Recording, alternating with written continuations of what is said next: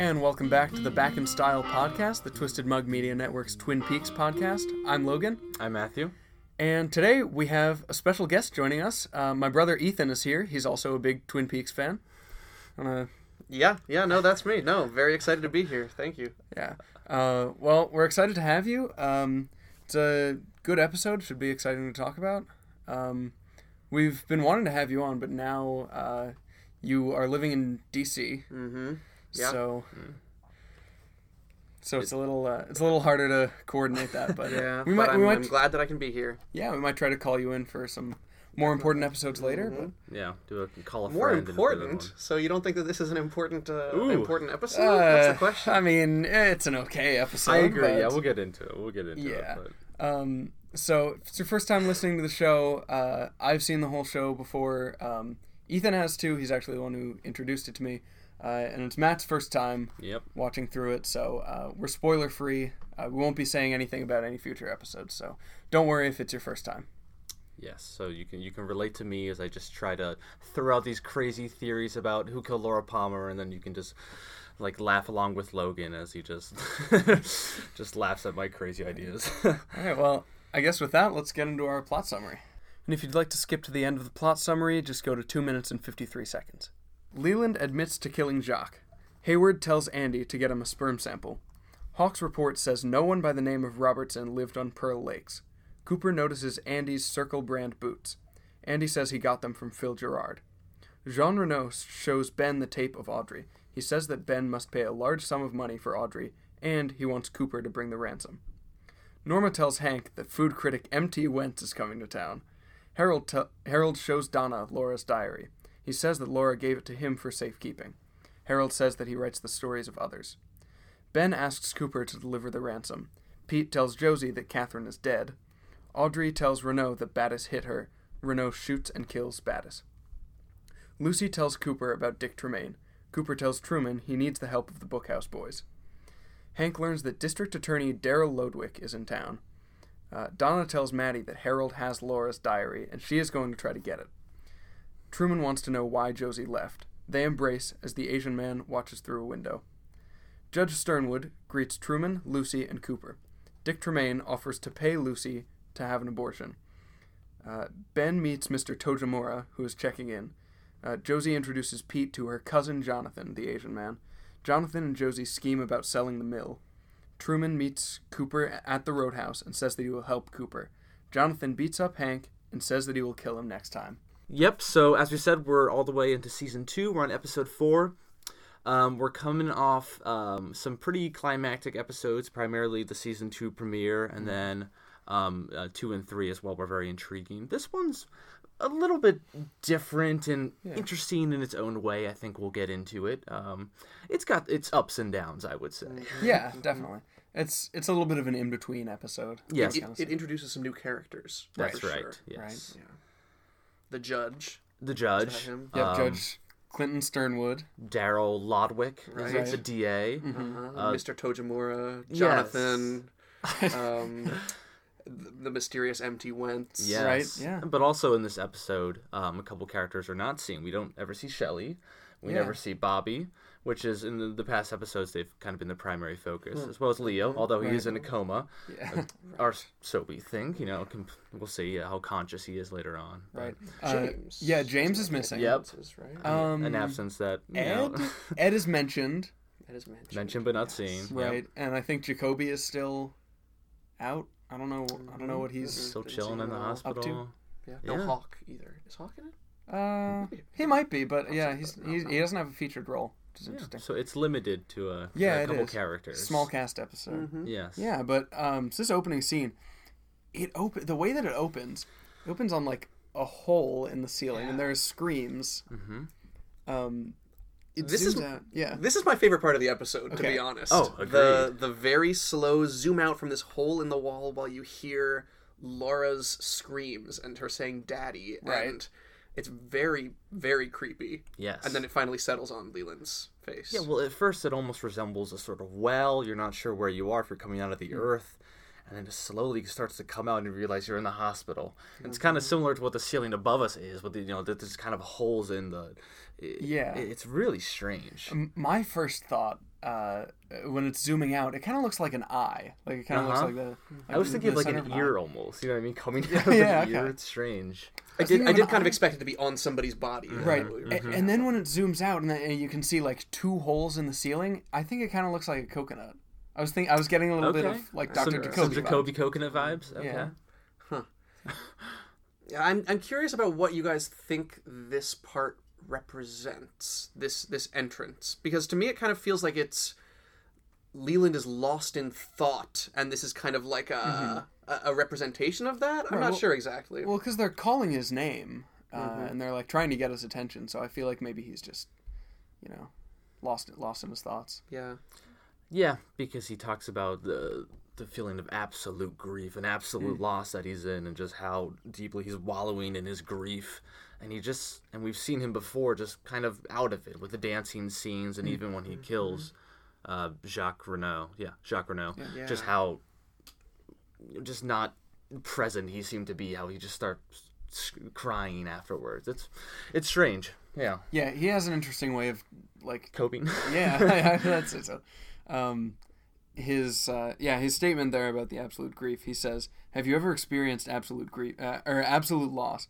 And um, Cooper says something like, I, "I doubt any one of us is a stranger to loss," or something like that. Yeah, this is a great scene. I know we've talked about it before about Ray Wise, and I think he's one of, if not the best actor on this show, just in, in terms of acting. I think he's magnificent, and in this scene especially, when he just starts to break down and admits, "Yes, I, I did kill Jacques Renault." I think it's really heartbreaking, and you can see the pain on everybody's faces, especially Harry, because, I mean, we kind of forget, but he was a lawyer, Yeah, uh, uh, uh, Mr. Palmer. So it's to see him in this situation now is especially heartbreaking for them. Right, and and even when um, you know, even when Judge Sternwood comes in later, which he's a great character, um, that I I I forgot about. Um, but you know, even when he comes in later, he's he's trying to give Leland the benefit of the doubt. He's saying, you know, it's not. This isn't like you. Like he knows Leland. He knows Leland to be a good man, a good lawyer. So, um, yeah, it's. I feel like everyone's kind of like trying to sympathize. Mm-hmm. yeah. Even um, uh, Dr. Hayward. Yeah. we Yeah. see he says, "I'll tell you one thing: parents should not bury their children," um, as if he's implying like. You know, obviously he shouldn't have killed this guy, but I think Dr. Hayward is in that line imagining what it would be like for him if Donna had been the one that was murdered Yeah. and and that he would probably do anything to avenge that and Yeah, I think he really sympathizes with Leland in that. agreed. Yeah, and he's and he's defending him, and, and Cooper just asks him point blank. He says like, "Dr. Hayward, do you approve of murder?" Right. So- It's interesting because Cooper in this case favors the justice over the sympathy. Mm-hmm. That's right. Yeah, Yeah, he's not always like that, but I guess I guess he sometimes is. Yeah, that's true. Um, so you know, at the police station, uh, Then we go to a completely as serious scene, which is Andy's sperms. Yes. right? Andy sperms. Which is an interesting development in this episode. Something that I think they spend a bit too much time on, in my say that. opinion, and as well as the Dick Tremayne stuff that we'll get into. Yeah. Um, but yep, uh, Andy, as we learned, he flunked his sperm test, and he wants to try it again. He wants to do a retake. right. Because he's He- been wearing boxers. Right. Yes. To increase his sperm count. yes. Sperms count. I I think it's okay. I'm not the biggest fan of the Lucy's pregnancy plot and the love triangle with her and Dick and mm-hmm. Andy, Me but either. I do love that every time Andy says sperm, he, he calls it sperms. I think that's really funny. I think that's very clever. like that's such a funny quirk of this of this plot. Yeah. That's true. Yeah, I mean, it's always funny when you know, like every now and then we'll cut to them and she'll be mad, and it's kind of this mm-hmm. tangential plot line. But I think it, it becomes too much of a focus in this Yeah. episode. It goes on for a while. It does because he he grabs the magazine. He's gonna go in the bathroom and he's gonna go uh, get the get the sperms and put it in the Oh, bottle for she Dr. sees the magazine And and, they his bottle is rolling everywhere. Yep. so, It goes on for a while. It does. It does, yeah, but um, It's a little goofy. yes, definitely. But uh, you know, Cooper and Truman are talking about how Clinton Sternwood and Daryl Lodwick are coming to town, uh, and that's for Leland's bail hearing and for Leo's competency exam. Which, Oh, yeah. And we don't, like we said, we don't see Leo in this episode, but um, apparently he's about to have some kind of exam to see, you know, if he's really there, how much of a vegetable is he, really. Um, so I don't know. I guess that's coming up, but that's the reason that uh, Daryl Lodwick is in town. But that's that makes for a funny scene later at the at the Double R diner. Right, right, right. Yes. Um, but another interesting development in uh, the whole Pearl Lakes, um, you know, Robertson plot. They, they say that no one by the name of Robertson ever lived in Pearl Lakes. Yeah, even though Leland seemed to be quite sure that someone. So th- they just said there was a house next to it, and was it a trailer like he was describing? Because didn't Uh, he say it was like a? I think it may have been. That's Okay. a good question. Yeah, they just say that the they know who the last occupants were, and it wasn't Robertson ever. But I mean, like we've seen, like we've talked about, Bob seems to be a very supernatural figure who sometimes when he appears in places, some people can see him, others can't, and he's. I don't know, moves around in this like spirit-like form. Maybe we don't really know. So I mean, that could something to play around with. So this is a clue to the the sheriff's department that they're not just gonna find Robertson at this place and then take him in, and then that's the end of it. Like, Right. There's something much more confusing going on. Yeah, definitely. But uh, here comes Andy. He's coming back in. He's got. We have a little bit of slapstick comedy. Drops the vial and has to go, you know, under under the chairs to look for his sperms. And um, but Cooper notices the brand of Andy's boots is uh, Circle brand boots, apparently, which is the same kind that uh, Leo was hiding his cocaine in. And Leo had said earlier in season one when he was talking to Snake, right, Right. and Bobby that he needed to buy new boots. Yeah. wasn't that he, yeah when he was selling them the drugs or whatever, which seemed very strange then, and I didn't think it would ever come back around. But um, so and then this was um for Cooper to realize, okay, another one of the clues came Mm-hmm. true from the giant. Right. What was the clue that he's talking about here? Um. So it, it was the th- so we have three clues. Right.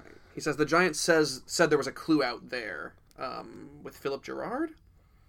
Uh, I think. I think he may have just that may have been the Leo locked inside a hungry horse. Oh yeah. That may have been that, mm-hmm. or there might have been like, I don't know. He probably said something like, you know, there's more info, more information at Leo's house. But, mm-hmm. Something like that. Yeah. Yeah. But it's just further validating what the giant has been mm-hmm. saying. and and also linking Phil Gerard possibly to to Leo. Yeah. Right. Right. It's Leo locked inside Hungry Horse. There's a clue at Leo's house. Okay. Yes. So that's what it is. So then that's how they find out that. Yep, and Philip Gerard is nowhere to be seen. Last time we saw him, he was in the bathroom saying he was coming for Bob, and he knew he was there. Don't know what happened to him. Yeah, that was very weird. But he, he, yeah, he was injecting himself with his with his chemicals in the in the mm-hmm. bathroom, and he was flailing around the stall, and then he, he left, and he said that he could like smell Bob or something like that. Yes. So, I don't know. Maybe he's maybe he's off on a quest to find Robertson there. Yeah. Bob has a strong scent of denim from that jacket. Yes. Just smell him from miles away. So, um, uh, you know, at the Great Northern now, uh, Ben Horne has this assistant Louis, who I don't think we've seen before. The thing is, I feel like the way Louis is acting, we're expected to know who she is. She's so like distinctive. Yeah. She's so she's such a wacky character. It really makes me feel like, wait, like did I miss the other parts with Louis? What's going on here? Yeah, I I mean, I guess like you know, maybe it's more of a like realism thing. Like you know, she she would have a personality even though we haven't seen her before. Uh, I, I guess that's Yeah, I guess that would be the explanation. But but she's talking about MT Wentz. Yes, the the, great travel empty rider. ones. Yes, who's apparently coming to to Twin Peaks, and throughout the episode we see different businesses scrambling to try to you know get a favorable review from him. and yeah, and Ben says that he wants a good review, and uh, so they're they're supposed to look out for anyone who pays with cash, which, as we see later, someone does. Mm-hmm. Um, so Ben heads into his office, and Jean Renault is waiting there. Jean Who Reno. but Jean Reno? He has an interesting. The, uh, it's just funny the way the way he talks and his mannerisms is very very muted and even if without subtitles I think it would be very hard to understand. It's funny. Yeah, it's interesting because he is so different from his like brutish, like slob Jacques Renault brother, right? Yeah, and also who's the other? Who's the third brother that they? Bernard. Yes, Bernard.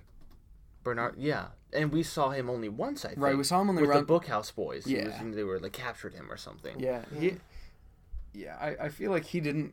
He, I mean, he had a really bad, uh, like French Canadian accent. That's right. But um, they know, gave, Jean- they, they gave him one shot and he he bombed the scene. yeah, that's right. Um, yeah. So, but uh, Jean is here. They have some kind of business themed uh, banter, um, and then he, he Jean just suddenly turns on this TV, and it's this video of Audrey that they shot. So did Jean bring this TV to the office? I'm just I'm curious about how he He did arrived an hour early and set it all up. It would be a lot easier in the 21st century. He would That's show true. on phone. Yeah, because we saw earlier the lady was filming Audrey with a big old right. camera, then they Big- got the VCR tape and brought it over. Right. So, um, Mr. Mr. Horne knows Jean Renault, right? It sounds like he's met him before through so. business with the One Eye Jacks. Mm-hmm. Okay. Um, but this is an interesting scene because uh, he shows him the tape, and Mr. Horne is obviously he's he's surprised, he's shocked. Mm-hmm. And do you think is do you guys think this is Mr. Horne worried because of you know some sort of financial loss that he'll suffer, or you know some problem Mm. that will come to the One Eye Jacks, or is he truly worried about Audrey? You know, is this is this his true like love toward Audrey? He's worried about her. What do you think? I, I think it's always kind of hard to tell. Yeah, it is hard to tell. Later, not to jump ahead too far, but in a later line when he's talking to Cooper about this plot, he says, "You and Audrey have a special relationship. You of all people understand her value to me." Right. What does he mean, her value to me? Like, you should just be able to say, "She's my daughter." That's the value. Yeah. Yeah. so it, that's it, odd. it does seem a little off. It seems like he's only speaking in. Uh, he's only speaking about things in terms of like finance, like Mm-hmm. you know, or, or what could be bad for his business. Yeah, because in all the other episodes, that's all we've ever seen Right. when he's talked to talk to Audrey. Yeah. Yeah, that's very true. So, um, you know, he he, re- he requests some money that uh, is delivered by Cooper, and I guess he wants it. So they want it delivered by Cooper because they're going to try to kill Cooper at One Eye Jacks. Is that right? and it, and Jean Renault doesn't tell Mr. Horne that he wants to kill Right. Cooper, but it, it seems like uh, Mr. Horne realizes that is when he tells. That he's being sent into a trap. So, as we'll see more of uh, Jean and Ben later, but um, I guess for now we can go to the Double R Diner. The double R, yeah. It's It's a weird little scene that a mini scene that starts this segment of the Double R Diner. Hank is uh, handing Donna some soup. Ooh, yeah. It's eerie. It's very really eerie. weird. He's just acting really odd, Yes, he says, "Well, you're looking real pretty today, Donna." and then and then as she's leaving, don't spill the soup. Well, Hank always does this. He's, he's always friendly and jovial, and he's laughing and he's cracking Mm-hmm. jokes. And as soon as the person he's talking to walks away, his demeanor completely changes, mm-hmm. and it gets that Yeah. cold, creep. And he does it with everyone, including Norma. he does as an so actor much. has gotten really good at that with doing the Yes. like sudden just like whoom and suddenly he's like a a killer mm-hmm. again Right. And it's funny because Well, he always looks especially- somewhat disappointed and just like mm-hmm. sad almost. yeah, and and you know, like kudos to Hank for being able to to act like he's you know friendly with people when he's like a very bad person. But also, I mean, like kudos to Chris Mulkey for portraying a character who has two very different sides and has to switch really quickly. kudos to chris mulkey Yeah, definitely Chris Mulkey, come on the show. Shout out. shout out shout out to you um, we love you um, so you know norma gets the same tip about mt wentz uh, seems to be a theme throughout this episode And she gets it from Louis, isn't it? Right? i think so yes i yeah. think louis Louis calls calls, uh-huh. her to tell her right i guess they're friends i don't know i don't know Where, where's the louis spin-off oh Yes. true that would be great Ditch, ditch the Andy and Lucy plot line. We need, we need Louis. Yeah, yes. there you go. yes so Shelly tells or sorry norma tells hank about mt wentz coming and hank really really wants to help this is I, I know that hank is a bad guy but i love what he does for for her in this episode you- i think that's so nice You kind of get sucked into it, and you're It's like, oh, he's nice. He's, right yeah And he's getting the tablecloths. he suddenly candles. rushes out to buy some flowers Yeah. like without her even asking him to It's- and mm-hmm. and it even almost like it even makes us believe and like forget mm-hmm. that he's you know a not a good person. Yeah. uh, I feel like that kind of switches though as soon as he kisses her because it's kind of aggressive and you can even tell on Norma's face that mm-hmm. she's kind of like mm-hmm. oh she's, she's thrown off by it. And then he throws in the big Ed thing. Right. and then you're like Oh, okay. right. You mm-hmm. remember like oh wait. Yeah. Yeah, but then you know he looks really like giddy, like he's excited to go out shopping. He says Yeah. they're gonna deck the place out like Christmas on the Fourth of July. which I don't know what that means. would be i guess very fancy. I guess be exciting. So he's gonna get tablecloths and flowers, and christmas trees and fireworks I guess, I guess might be a little much for uh, you know a little old double R diner. but, yeah Um, you know, we we saw Donna earlier in the scene, and now so now she's headed to Harold's, and they've this this is an interesting scene for sure. We talked about the character of Harold. I love the character. Um, He's so interesting. He seems so mysterious, like he's the shut in. He's sensitive, but like he. I, I get the sense that maybe he has a dark side to him. Like, why is he keeping this diary with him instead of, you know, this might have really important information in it, as Donna realizes that they might need to find the killer. Uh, Right. But he is. Uh, I think I think he's an awesome character because it I'm really interested in him. It always seems like at, a, at the the blink of an eye, he can turn into someone very angry and someone much more menacing than what it seems. He always seems to have this very angry side. It's it's strange, yeah. The, the way he walks the line between that sensitive and intimidating. It's something. It's something in his bright blue eyes. Uh-huh. Yeah. He's always shifting and Because, looking around. I mean, he's very kind. He seems very kind to everyone, but yeah, Mm-hmm. uh, also also pretty mysterious. I guess that's sort of. I, I mean, we're pretty early in, in the episode, but I, I think I think that's kind of like the theme of the episode. You have Hank, who's you know acting so excited about this, and, y- and you have Ben, and you can't really figure out if he uh, is worried about Audrey for financial purposes or just worried about Audrey because she's his daughter, and then all the stuff with Harold, he, he seems to be hiding something. So I guess that's I guess that's kind of the through line for all of these. Kind of the through line for the series: people Yeah. hiding things, but Yeah, uh, definitely, definitely coming duality. up a lot in this episode. Yes. Right, dualities contained within life. individual characters instead of between two different characters, which is interesting. So they Yeah. decide to drink to Laura, and then he says, "Oh, I have Laura's diary here. Yeah, let's read some of it for some reason. Let's Which- have a reading of her private diary where which she Donna, talks about you." yeah, which Donna already knew because she saw it. Right. And but we never got the question was never answered as to what that piece of paper she was trying to pull out from under the Yeah. bookshelf was. We don't know what that is yet. That's a lot. Um, maybe that's that's Harold's more darker writings. But so this is not this is what Harold has written, right? Mm-hmm. It's what what Laura has told to him, and then he writes it. He transcribes. Right. And and we talked about last episode how he's he's based off of the real life um, person. I think uh, Arthur Crew Inman, and he he was like kind of a shut in like Harold, and and he would he would have people tell him stories, and he would kind of transcribe it, and that's a lot of what Harold talks about here. He, he says he. Um, I, f- I forget the exact lines, but you know he says he he takes people's stories and like weaves them into a book or something like that. A sort of living novel, he says. yeah. Yeah, Well, it's kind of similar because he's reading this, the the the entry, and it's just it's just roasting um, Donna. Yeah. and it's similar to when they uh, listen to the tape, and she just she just comes for James and just tears apart him and any of his self worth, Yes. which is kind of that's hilarious. another that's another great. Yeah. scene. a bit more satisfying to watch, but Uh, yeah, I think this one isn't quite as Yes. uh, quite as mean to Donna, but it is. He says, "I love Donna very much," or she says, "I love Donna very much," but sometimes I worry that she wouldn't be around me at all if she knew what my insides were like. Um, which is upsetting to Donna as her friend to hear. Like, Right. oh, my friend who was murdered didn't trust me to to, to hear, hear about this darker side of her.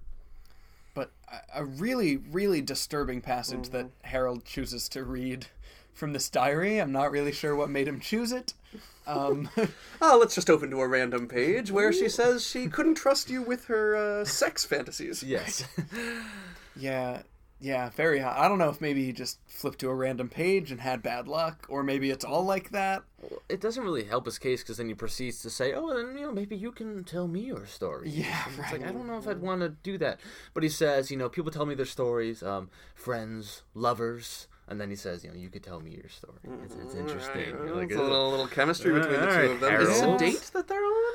Can we call it a date? Maybe. I don't know if it's Donna investigating, but I think she's kind of fascinated by Harold in a way, at least. I don't know what kind of fascination, but I think so. yeah definitely well i mean we, we'll see how that progresses as the as the season goes on as, as all of these plot lines but um, Yes.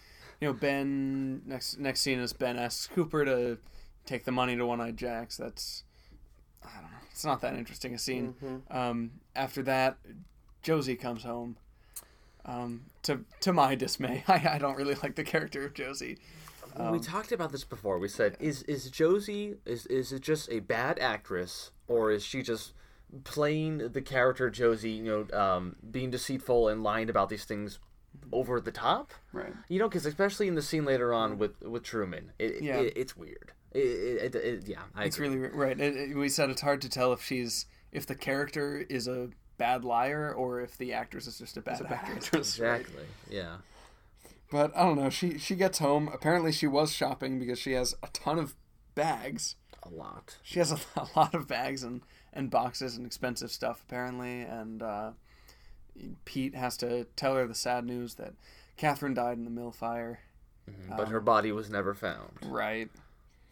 And um, But and they're gonna have a burial soon. Right, and, and an interesting thing happens because he says, "Now I don't know exactly what we'll be burying," and almost as he's still saying the line, it feels like the transition shot comes too soon because he's still saying the line, but it goes to trees blowing in the wind. Yeah, no, you're right.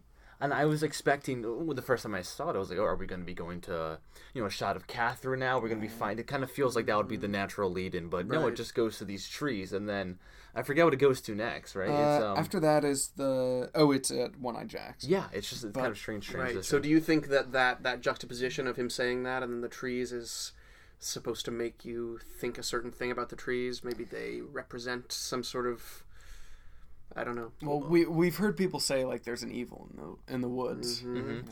Well, to me, it, it it makes me think that okay, Catherine is alive. I don't know, Mm-hmm. just showing like this nature and the trees makes me think okay, she's out there somewhere, you know. Yeah. So I, I don't know if you can remember like as far back because it was it was a long time ago. Um, it was I mean it was it was months ago. It was before our big hiatus, but um, Yes. it was at Laura's funeral. They use a transition to go into the whole funeral sequence and out of the funeral sequence, where there's basically these same trees that are blowing in the wind. Really. and as people during that funeral are kind of all talking about like closure and you know this is why we have funerals and um, and like you know kind of rest it, it seems like that the the trees blowing in the wind are kind of unrest. That's kind of how i read it in the context that it's used here. Um, but i don't know it, it's definitely up to interpretation you could take it as the the evil in the woods or the um, you know not not not quite being finished a little bit of unrest um, but I mean, I, I think that there's something otherworldly about the trees, definitely, in, in the way that they are used symbolically. Um, and I think that there's something to the idea of the trees having spirits. Um, I don't, I don't really know exactly how to say this, but I think that you know, if you think about the log lady with her husband inside of her log, um, I don't know. I think that there's this idea. What's the? By the way, what's the place that Ben is trying to sell his new ghostwood Ghostwood? I think that Ghostwood. there's. I think that Ghostwood is a kind of a phrase that is interesting to me in this. Uh, the fusion between the spirits and the trees. Yeah. I don't know. Yeah, I think that's definitely true. Especially with Pete's line, his last line before that transition about, you know, I don't know exactly what we'll be burying. No one knows exactly what's in the woods. Um, But also that line, as, as it pertains to Laura's funeral, is interesting because with Bobby's whole speech about, you know, no one knew her, we all, you know, we all killed her. That's Uh, interesting. They didn't really know who they were burying. Maybe that's. That's true. Yeah. Um, oh, that's a really interesting reading of that line. Right. didn't She has a realize that, secret life I like with all this, all this talk about her secret diary and everything, and hmm And with Donna in the previous or last episode or whatever, saying that, you know, she's just causing troubles for us. It's Yeah. just, she's just, you know, we, we loved her when she was here, but now I'm just, she's, I'm angry at her. Right, she has that scene screaming at the grave. Yeah. Yeah. Like, why are you, why are you causing all these problems for me? Yeah. Even when you're dead. Yeah. Yeah, I, I think those are good interpretations. Um, so next scene up, we already said it's it's at One Eye Jacks, and um, Emory leads this leads a drugged Audrey into Jean's office. Slimy, sleazy Emory. Yeah. Ugh.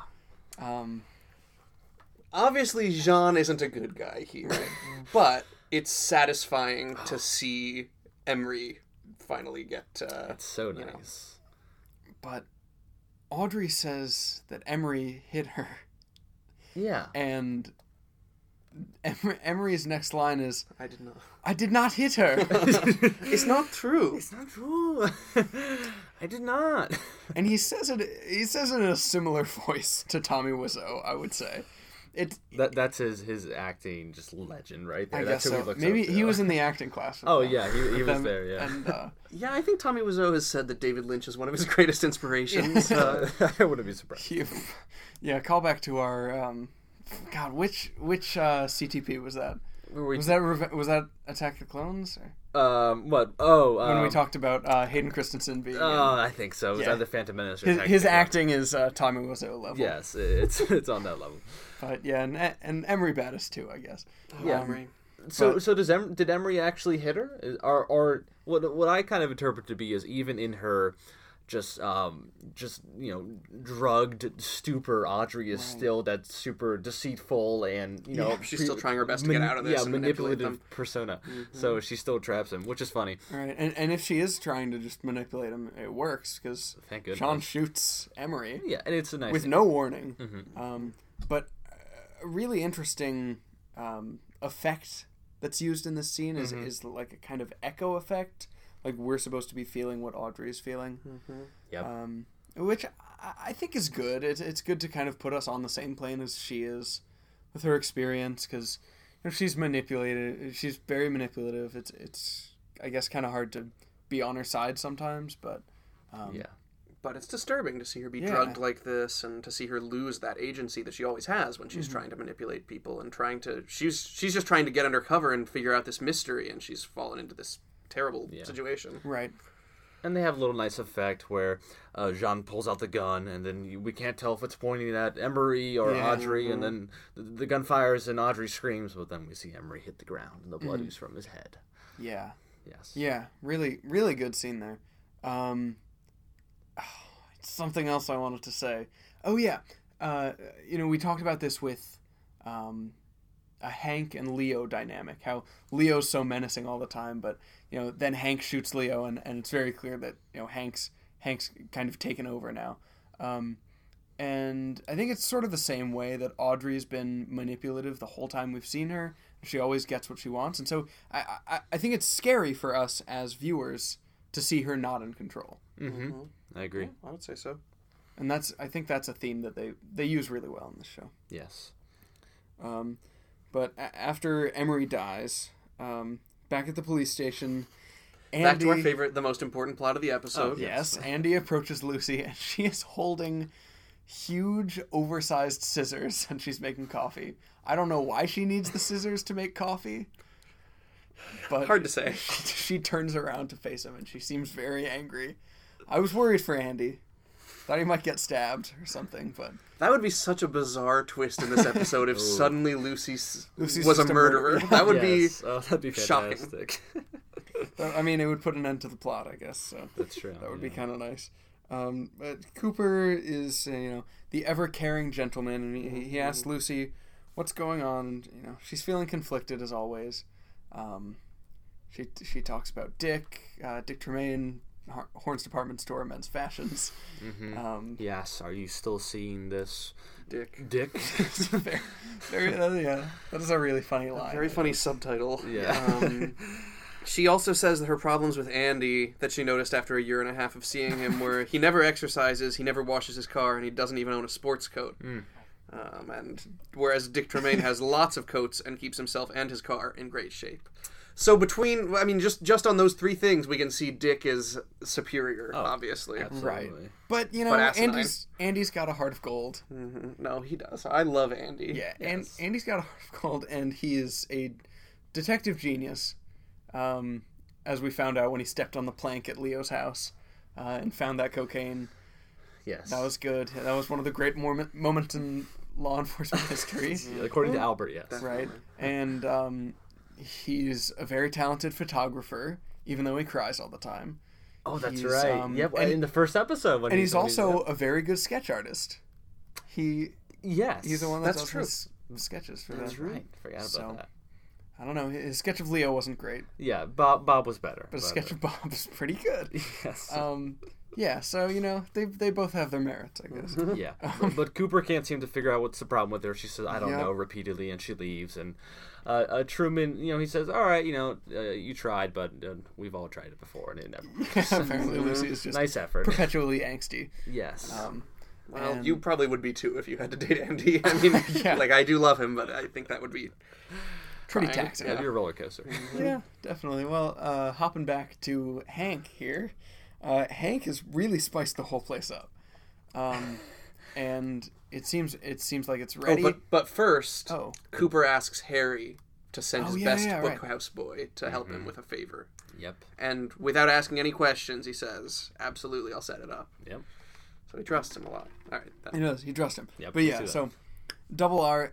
The place is all um, tricked out like the Christmas on the Fourth of July, and um, there, there's only one guest in there, and it's Toad. He's there as always.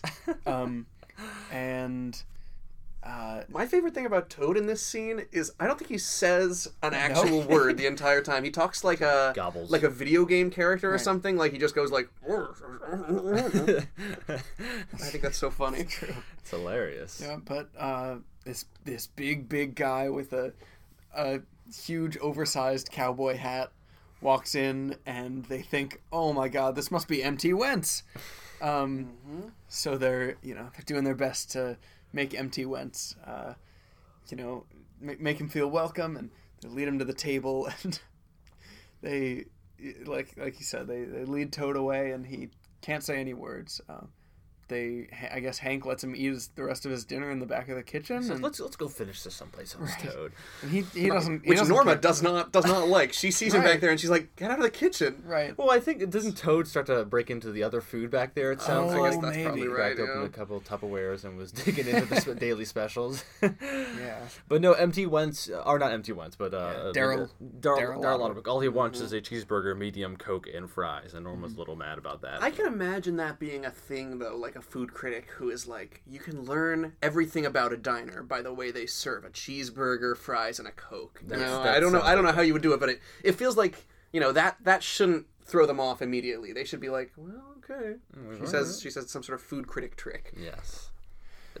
They would know. Right, yeah. Uh, but a really weird thing happens in this scene. Uh, Daryl Lodwick, who they think is M.T. Wentz, he, he walks up to them and he just stares at them for a couple goes, seconds.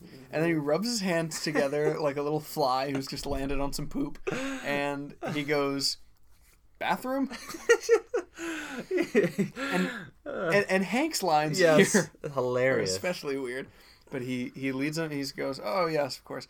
It's right over here. He sa- he says, "We just painted it, and uh, it looks really good." and then he says, uh, "It's completely private." What does that mean? And he So goes, we put in oh, some oh, I'm stall sorry. doors. We put in some walls in it. Nobody can see you uh, poop anymore. so, so in the in the time between uh, before they learn M.T. Wentz is coming, Hank has bought curtains, candles, painted the bathroom, and introduced some daily specials. Did he just paint the bathroom? That's what he says. He says, "Oh, He it's says we just finished painted." painting it. Uh-huh. I guess. I It's don't know. bright. It looks really nice. Yeah, and apparently it's private now, which I guess their bathroom wasn't before. That seems like a problem, but Small town. You know. it's a small town. Yeah, everyone knows everyone. Yeah. They don't have boundary issues, really. Yeah, no, that.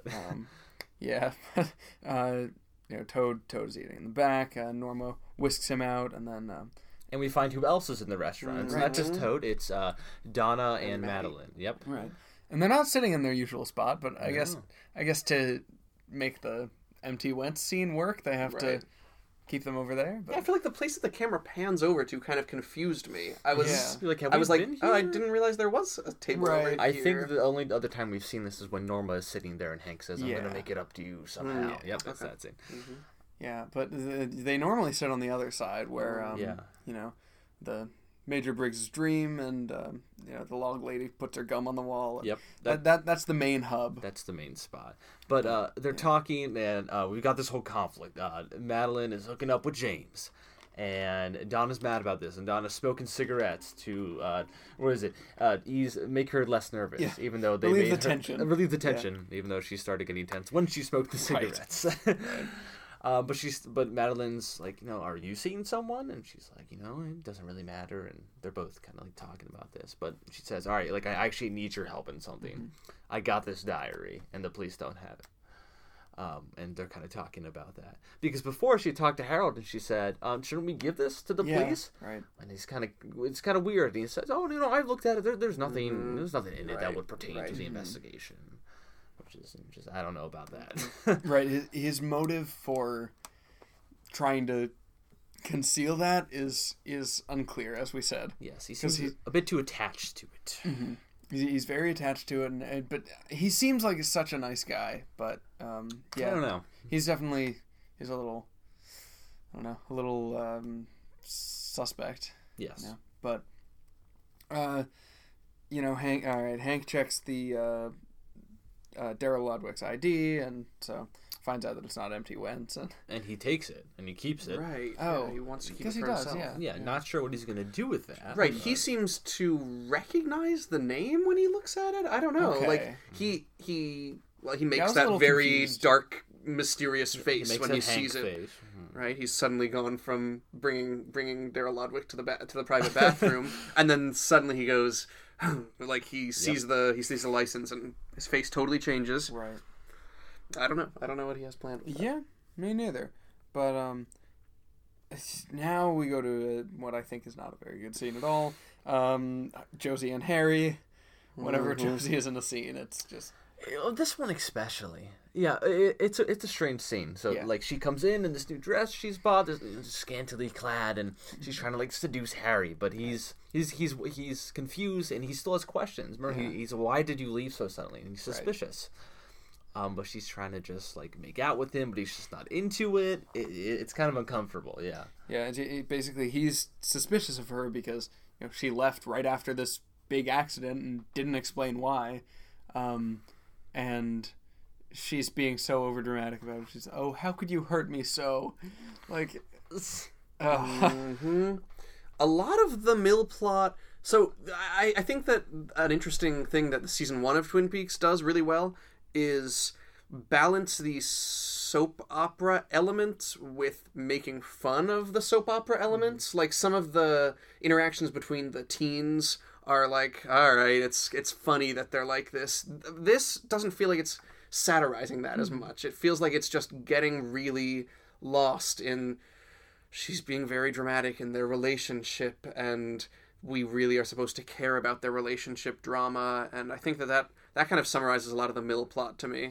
But also i just can't keep track of the mill plot. I, I don't understand who is in control of all of the different schemes and trying to burn it down and trying to sell it. And It's- i've i've just kind of decided like i don't need to follow that it's, that's okay It's the most confusing and the least interesting. Uh, It, Mhm. it, it does have repercussions, like you know when the mill burns down, but like you don't really need to know everyone Mhm. behind it. Yeah, it's that's that's a that's a good point. I, I feel like it's it's not satirizing the scene as much, but you know he he tears the they start making out on the couch and and Josie said tear it and Yeah. tear the you know this expensive fur thing that he, that she just bought and he does it. Um, But it's tough to watch because we know Harry and we know he's an upstanding, good police officer, right. and we know that he's suspicious of her, yeah. and we know that uh, Josie's deceitfulness. And it's like, no, but but Harry, just see through it. But then they just start making out, and Right. But um, then yes, but even Yeah. yeah. even before the camera pans up and we see. Um, the Asian guy in the window, we see him because there's lightning Really? striking as the camera's moving in on the couch. You can see kind of his torso, not exactly his head, but you can see his outline because lightning Interesting, flashes right. once. a Um, mysterious the first of two mysterious asian men introduced in this Right. episode It's super This is- creepy yeah. because it's just the, the camera pans up and we see him just standing there glaring this down. is not the first time that we've seen this guy. oh really okay We He's saw introduced in this. no, he's not introduced. Well, his name is introduced, but yeah, um, We see him on the phone. right. We see him on the phone, and we see him a couple times hiding behind a newspaper. Yes, many But, times. so maybe maybe he had a newspaper when he was out in the rain, but It just got it got Yeah, soaked it got until he soggy. had to put it down. yeah. Um, there's an interesting line because as the camera pans up and we see the the guy, Josie says, "I want you more than my own life," which I think is just an interesting line. kind of eerie. Right. It almost sounds like something that Laura would have said. about- Exactly. yeah. Right. Yeah, uh, especially with the stuff we're learning about her uh, in her diary. But yeah, that's true. That's that's really interesting. Um, next scene, back at the police station, and and Lucy gets a non Andy or Dick related scene. Um, she uh, she's kind of looking around. She hears like buzzing electricity somewhere, and and uh, in walks Judge Clinton Sternwood, who talks in such an interesting way, uh, and I feel like we talked we talked a little bit about um, like Major Briggs. Like he's probably a really fun character to write, um, and I would imagine that Sternwood was kind of the same way. The cowboy, the cowboy judge. Yeah. Yeah, and he seems like such a nice guy. He walks in, he's really tall, and he's like, "Oh, Lucy, you're a cool, cool drink of water and for road weary Yeah, eye." right. Mm-hmm. He says, "Give me a hug, won't you?" yeah. Yeah, she says life is, or he says to her, life is hard.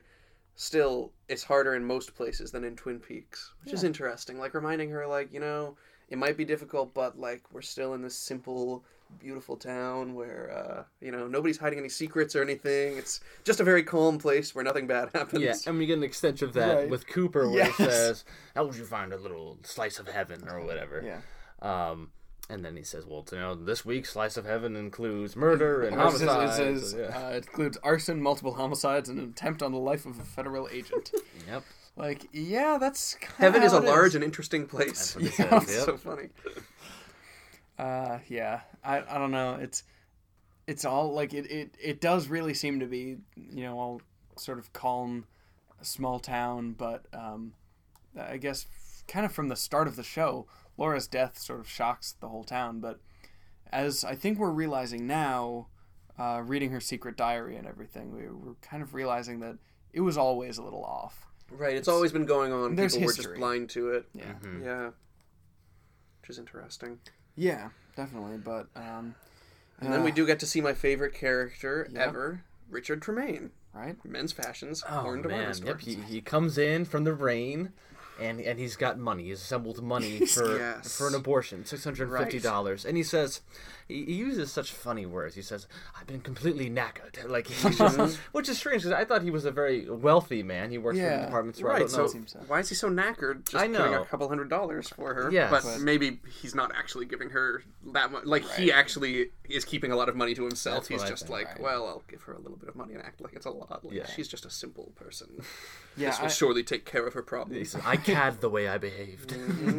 I, I, I find it really I find it really funny how, how he comes in and he's you know he's apologizing to Lucy and he, he's saying you know I, I have to do the right thing and and pulls out some cash from his pocket and six hundred fifty bucks, um, and she, you know she doesn't take it she's insulted and uh, yeah she she won't take that Right. Don't give somebody money for an abortion if you don't know that they want an abortion. Like yeah, he is a cad.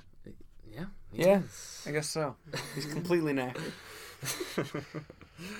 Um, Uh, but she tells him to leave immediately and Yes. never talk to her again. right. Right. So I mean, And I'm that's sure- the last that we'll ever see of him. Oh. yeah, I, I wish. I don't know. I'm not gonna say that. Yeah, well, we'll we'll see. There's, uh, we will. yeah, there's there's some. Well, yeah, let's leave it at that. I'm sure he'll make Uh, a reappearance. Yeah, we we will see. So um, now we're, oh we're getting to the scene where with uh, Judge Sternwood that we sort of talked about earlier. He's um, saying Leland is a good man, and um, he he postpones the bail hearing for the next morning because Lodwick didn't show up. Um, Even though he's at the double R. right, so maybe maybe that burger was just too good. Oh had yeah. to- had to order another. Yeah, yeah, I I, don't- I- wonder. I, wonder why he didn't. Why Right. he didn't show up. He seems like the type of, type of guy who would keep his, you know, take take his time. Yeah, I'd say so. Big lumbering fellow, you know. Yeah, but um, so Sternwood has this assistant Sid, who we only see for a second. Mm-hmm. Um, Who seems like she'll play a, a you know a bit of a larger role in the later episodes. You can tell yeah. Truman and Cooper are both attention to her. enamored with her. right. Mhm. Um, but before that, we get a kind of cool monologue by Sternwood, very Yeah. cool where he just kind of goes off on this tangent. Yeah. What he says, uh, well, at least part of it, he says, uh, Now the law provides a structure to guide us through perilous and trying times, but it requires our submission to its procedures and higher purposes. Before we assume our respective roles in this enduring drama, let me, just let me say that when these frail shadows we inhabit now have quit the stage, we'll meet and raise a glass again together in Valhalla. So interesting. Yeah, and Leland said, "Would that it were so." In Valhalla. Yep. Yeah. It kind of reminds me, um, just like stylistically, the way he's speaking of when Albert just goes on that rant about how Mhm. you know, I, I, I, I, yeah, what is it? I, I renounce uh, retaliation, revenge, and Yeah. aggression. and it's Gandhi and all those figures and, It's- and yeah. peace and yeah, it's kind of like that. I Um, love you. Uh, another interesting thing that I don't think we've talked about is that Leland has rejected uh, Mm-hmm. having an attorney Yeah. represent him. Well, He's 'cause he decided to represent himself. Yeah. It'll be Um, interesting. Right. I mean, he is. Still, I think that even when an attorney is going to court, I think it's probably good to, to get another opinion. But Especially if it's in the question of like whether he's in sound mind. right, Mm-hmm. Yeah. right, yeah. It seems like it's not going to get better for him anytime soon, based Yeah, on that. That's not the greatest plan. Yeah, but you can tell it seems like everybody's been treating him with respect. You know, he's got you know, decent, you know, conditions while he's staying there. Yeah. Yeah, and and again, it really seems to be like people kind of you know defending him. They they almost like don't want to believe that uh, you know a, an upstanding figure killed uh, Jacques in a, in a hospital bed. You know. Mm-hmm. Um, Yeah, so See- maybe representing himself is the right way to go because he can make make such a you know just impassioned plea to the people about you know people can you know actually him talking. Yeah, that's that's interesting. I think that maybe the faith that people want to put in in Leland, the sympathy that they're showing him, is because of their faith in the law. Like he represents order to them. Mm-hmm. Like he's a lawyer. He's a mm-hmm. good, he's a fine, upstanding man. If he's a bad guy, then what does that say about their society, about their small hmm. town? that's really true. Yeah. Facts. Yeah. Mm-hmm. Yeah, well, after that, uh, we've got a creepy little Ben moment with uh, some like pageant girls or something. The, the Lumber Queen semifinals Yeah. is what it is. Yes. Yeah, very very prestigious competition. very odd, very odd. I, I, I don't really know what the what the like region that this is happening in. Like It's just Pacific Northwest. just Pacific Northwest Lumber Queen. Uh, yeah, I don't know. That's yes. it's kind of strange, but so he's uh, he's socializing with them and. Um, Socializing. Yes. He is an old man ogling them and or Right. Yes. ogling them. I don't know how that's That's a word. That's, that's a word for it. But um, you know, he, he across the lobby he spies uh, second Asian man of the episode, um, Mr. Tojamura. Mr. Tojamura. What a strange appearance. It it looks like he this is a complete disguise. When I first saw it, I it- thought it was Josie in disguise. Oh, Well, interesting. that's interesting. that, but he says he's he says he's come from Seattle, I think. Right. Um, which And is then- the same place that Catherine says that she's been. or Or, Josie. Sorry, that Josie Josie says says Josie says that she's been shopping in Seattle. right. But also, MT Wentz is from Seattle, so Interesting, and also I guess it's the, the nearest large city to, the- Yes. to Twin Peaks, so maybe there's there's no coincidence there. But, but he's got this large mustache, this oversized suit. He's mm-hmm. speaking in this gravelly voice that seems like it's very exaggerated. yeah, I don't I don't know. I'm a know. mysterious and- figure. I guess it's kind of hard to tell, like with the with the Josie and Harry melodrama earlier this episode. Like, are they doing like some kind of parody of, um, you know, like what the, what they. Like, are, is Twin Peaks doing a parody of itself with this like over the top character, or are they trying to tell us something else? Like it, it's Yeah, I mean maybe this is Catherine in disguise coming back to enact her revenge on Mr. Ben. Tojamura. yes. It's very bizarre. I mean, or maybe it's MT Wentz. I guess is the other, As Louis the other thinks, idea, yeah. right? Yeah. But She pays in only cash. yeah, right. So yeah, so Tojamura pays in cash, and and MT Wentz, as we know, pays in cash. Right, and and Louis repre- recommends the double R. Yep. So, So maybe we'll she's done her duty. Right. So, uh, so uh, now now the the Asian man who's standing outside the window, uh, watching Josie and Harry make out, is inside and he's talking to Josie and he's apparently uh, named Jonathan and he's her cousin. Yep, and and we don't see like you know him knocking at the door and coming in. It's just it just cuts to oh Mm-hmm. He's just yep, they're inside friends. now, Yep. yeah. So I mean we know like Josie didn't see him watching them make out, but it's just creepy watching this now, knowing what he was doing, because because he he knows about Truman obviously because he says Yeah. is he going to be a problem, Right. and I love in this scene. Uh, Pete, it's just you make it even more ridiculous. Pete's just holding this um, this stuffed squirrel or something. It's a taxidermy of a squirrel being uh, attacked by a snake. A, It- a squirrel being str- like Uh-huh. the snake is wrapped around it and biting it at the same time. It's really I love the I'm, I'm sure that one and has holding it. Yeah. some kind of probably you That's could not you could mistake. read into the symbolism of that. It's because the then it- it's the evil attacking their their you know calm Sleepy old town, wildlife. yeah. I don't know, but because he then passes it on to Jonathan. Right, yeah, I don't know. and He Jonathan- holds it for the Jonathan rest of the scene. it. It reminds me of the different. I mean, I feel like it brings to mind a couple different moments where there are weird animal things, pine especially weasel? with.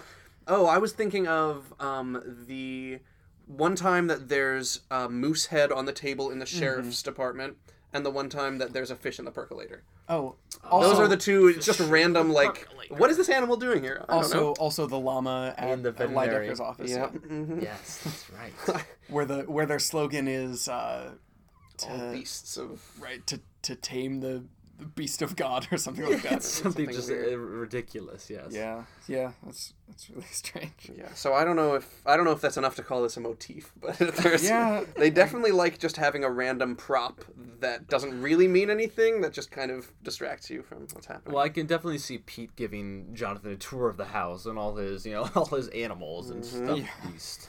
Right. I, I've definitely never thought about. Um, I've, def- I've definitely never thought about misplaced animals being a, a theme in Twin Peaks, but it, it could be. You never know. Yeah. Um, so we really only have got like two scenes left in this episode. Um, but uh, so the the first one is that Cooper waiting at the roadhouse. It's been a while. I feel like since we've been at the roadhouse. Yes. yeah, that's true. Because the Roadhouse was the spot in episode one where that fight was. Yeah. That's right. right. I forgot about that. Uh-huh. Yeah, and, and, and James and Donna escape for the to, to hide the necklace in the woods and Jacoby. Find, Right. Oh man, all that yeah, seems like so all, ages all ago. that stuff kind of kind of started at the Roadhouse a little bit. Okay. Yeah. Um, and there's you know we we've seen Julee Cruise singing there, and so Uh-huh. we're back now, back to the Roadhouse. Um, and Cooper is waiting for the Bookhouse boys. He, he's waiting for their best man. Mhm. He said he said Cooper, and he did, or he he told Truman that he needed him to send his best man, and Truman shows up himself. Um, This is such a nice scene. I think it's really such a nice moment for their friendship between them that like Truman would rather just send himself and be there for for Cooper than to send anyone else. Mm-hmm. He wants to help him with whatever this uh, impossible task that Cooper has been given is. Ah, That's so I've- sweet. I've heard people talk about how um, you know, Truman. The reason they picked the name Truman is that you know he's he's a true man. He's like he's like the most upstanding. Like uh, you know he's, he's a wholesome guy and he's he's- he's a true man. I don't really know how much you can read into that, but he he does yeah. kind of seem to be the symbol of um, you know everything that's good in Twin Peaks. Okay. Yeah, that's true. So I guess Yeah, that's a lovely moment. And then Cooper buys him a beer. Yeah. right. Yeah, And before Cooper, yeah, Cooper's been arranging his peanuts, and it's this is Into a triangular triangle, yeah. as he would. Right. Uh, that's that's that's an interesting one. Not sure about that. Uh, the the meaning behind that, but yeah. Um, it- it's, I'm sure it's some spiritual thing, but the the Trinity or something like that. Uh, yes, but I, I assume in the, in the next episode we'll find out that uh, uh, we'll find out what happens with him and, and Audrey, Yeah, and Jean right. Renault. And One Eyed Jacks. Yes, Mission. Jacks. We will see. Yeah. Um, so the last scene, uh, Hank seems to be wrapping stuff up at the Roadhouse. He was probably closing, and Well, I, does he sleep there? Because I in don't his, know. He's in his pajamas. I noticed and that too. Barefoot. That's a great point. Because he's not staying in Norma's, right. at least not yet. Yeah, I guess. Even though he wants to stay on that queen size bed, which he talked about. Right. but Yeah, I, I think he's just. I guess he might be staying there. Yeah, I didn't. I didn't Him and Toad about camped up in the back room. Him and Toad and uh, what do you guys do? You guys think that maybe he has kidnapped the attorney at this point? Oh, maybe. I don't know. I mean the the stealing of the license and the fact that he didn't show up make me think maybe he's going to take that and then like assume his identity or something. Although he doesn't look like him, so I don't know. I'm, I'm just I'm just making this up, but There's, I, I feel like I should also say, like, for our listeners, like, some of the times that we, like, pose questions, it's like to try to get Mat to, like, throw out some theory. but some of the time it's just that we've forgotten. Yeah, I, I truly don't remember what happens to that attorney character. Maybe nothing happens with him. Um, I just I feel like it's mysterious that he was there and then he never shows up Yeah. that evening Yeah. at the sheriff's department. But I don't know. I see. But anyway, Hank is Maybe in the his bathroom PJs. was just so nice that he wanted to stay there. Yeah. He's in his PJs. Yep. and there's knocking at the door. Mm-hmm. He's grumbling, "Who's there?" And he opens up the door. No one's there.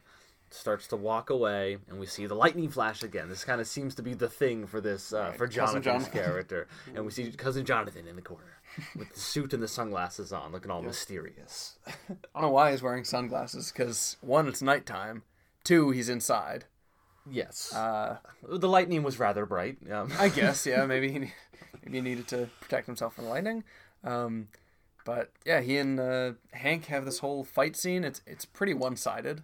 Um, Hank's trying his best. Hank is trying his best. It, it's hard. He kind of pulls out some jujitsu looking move at some point where he just throws a kick at him, and Right. Jonathan just kind of flips him over the counter. Jonathan is the stereotype of the martial arts expert, right? Like he's like, uh, oh, I see, he's Asian, so he's. Oh, he I can don't martial know. arts, yeah. Dave, David Lynch saw a Bruce Lee movie and was say. like, "Oh, I could do that on my show. oh, I, I think Jonathan should be able to fight." That's interesting.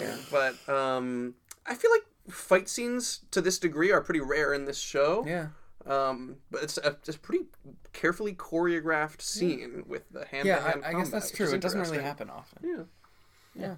Um, But uh, uh, uh, eventually, Jonathan throws him on the ground, and there's this cool part. Well, I love I love Hank's attitude throughout this whole thing. He's just so just irritated and not not scared at all, not that deeply angered, just kind of annoyed. He falls on the ground and he's like, "What? What?" and he's just he's just like, "What are you gonna do? Come on." Let me go back to bed. He said, "I'm just gonna stay here for a while." That's what he says. um, but Jonathan reaches down and he grabs Hank's than- hand, and similar to what he does with Josie, what Hank does with Josie, he kind of presses their blood together and says, "Blood brother." and then he, he goes, It's weird because I feel like right the blood brother thing is them making a promise to work together and not betray each other. So what does it mean to do that to somebody by force? Yeah, I don't know. "Yeah, I mean, I mean, I guess Hank kind of did it to Josie by force, but it, it wasn't after, you know, a, a fist fight. yeah. really. He's like turning the tables on him. It's interesting. Yeah, it is, and, and you know, he says, "Next time I'll kill you." or Right, it's like revenge, I guess. for Yep. what he- Yeah. what he Grabs did his to Josie. flashlight and smashes it right down next to his head, and the Yeah. episode ends. Yeah, that's it. And then, Right in the darkness. right, homecoming picture of Laura Palmer flashes on the Credits screen. roll. Yeah. So, uh, honestly, o- overall, I, I don't think this is a bad episode. No. um, I don't think it's bad. It's not one of my favorites. It's No, what it's- if, I, if I'm gonna rank all the Twin Peaks episodes, it's towards the bottom. Right. This this is a, this is definitely a drop in the ratings. Um, we were we had a 9.0 to begin the season. We've kind of been dropping, so this is an 8.2. Um, we go back up with the next few episodes. As we said, seven through nine are some of my favorite episodes of television ever.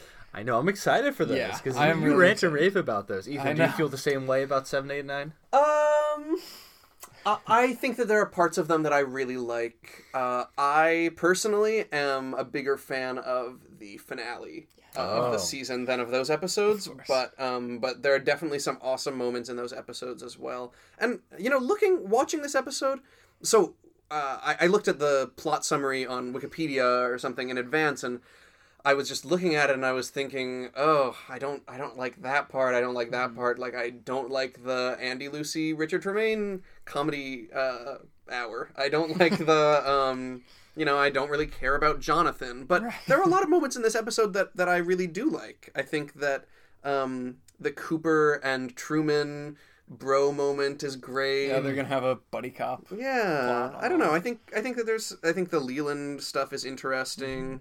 Mm-hmm. I think that I think there's a lot there's a lot that's good in this episode. Yeah, M.T. Wentz, I don't know. not not my favorite. It feels like a sitcom plot. But We'll see where that goes. yeah, we will see. So, um, I guess the conclusion of the episode, we gotta we gotta ask you again. Who at this point in the in the series do you think killed Laura Palmer? So in this episode, they don't really talk about it too much. You know, I feel like in the, in the beginning of season two, that was kind of the primary focus because we are getting so much of Bob and all these questions were being answered as to who was in the train car, where did they go, you know, who knew what, and you know, we as we said before, we know that um, a third man brought them to the the train car and. They've kind of, you know, implied that it's Bob, and then what we saw in, in the vision scene, the dream scene at the end of episode one, that that Bob was there. Um, so I mean, I'm gonna say Bob, but I still think throughout this entire Back in Style series, I've always had my eye on Leland. And, he, and I'm still a little suspicious because in the beginning of the episode, with it, with the zoom out of the hall, with the voices saying "Daddy," and then you hear the voice Leland as well, but it still sounds like you know we hear we know Truman is saying Leland's voice, but it still sounds like it's in Laura's voice in that in that very girly voice. So I don't know. Um, I've always wondered if Leland, you know, knew something about the murder before it happened. If he had, you know. and then there's Mr. Tojamura, who I think we can all agree is very suspicious. Oh, absolutely. He- could be him. yeah, Hard yeah. to say. He could be the third man. It's hard to say. There's so many characters, but I'll put my finger on Bob for this one. All right. Well, do you have anything you'd like to? No, I'm so glad that I could be here. I was happy Yeah, to join you. we were happy to have you. Nice to have a another Twin Peaks scholar on. Yeah. we'll we'll definitely have to get you on for some of the other Oh, episodes. yeah, I'm um, excited. Definitely uh, bring me back if you guys get to the return. I'll be Yes. very interested in, Uh, we'll in get what your thoughts are. So. I'm excited for that. Yeah. Yeah, yeah. So, um, we, you know, th- this is going to be airing uh, a few weeks from now, from when we're recording it. Yeah. Um, but so, you know, hopefully we've gotten some other podcasts uh, going uh, on on our channel. We'll see how all that goes. Um, I guess by this point, um, both of us will be off to college. Yeah. Um. So actually, maybe me and Floyd might have something now. Since Yeah. Me and Floyd will be in college in the same area. So Oh, that's yeah. awesome. Yeah. Um. Just keep an eye out for more content. But as always, Back in Styles will be coming out. Uh, we've got you know lots stored up, so it should be coming out uh, weekly for a while. So you'll get all your Twin Peaks content. Yeah. Yeah, I, I guess that's everything. That's all I got. Thanks for joining us, Ethan. Oh, it was a pleasure. Awesome. and uh, we'll meet again in Valhalla. Yeah. Sounds good. Would that it were so. Uh, thank you for listening, as always. Uh, tune in next week to listen to the next episode. I'm Logan. I'm Matthew. Thanks for joining us. Thank you. See you.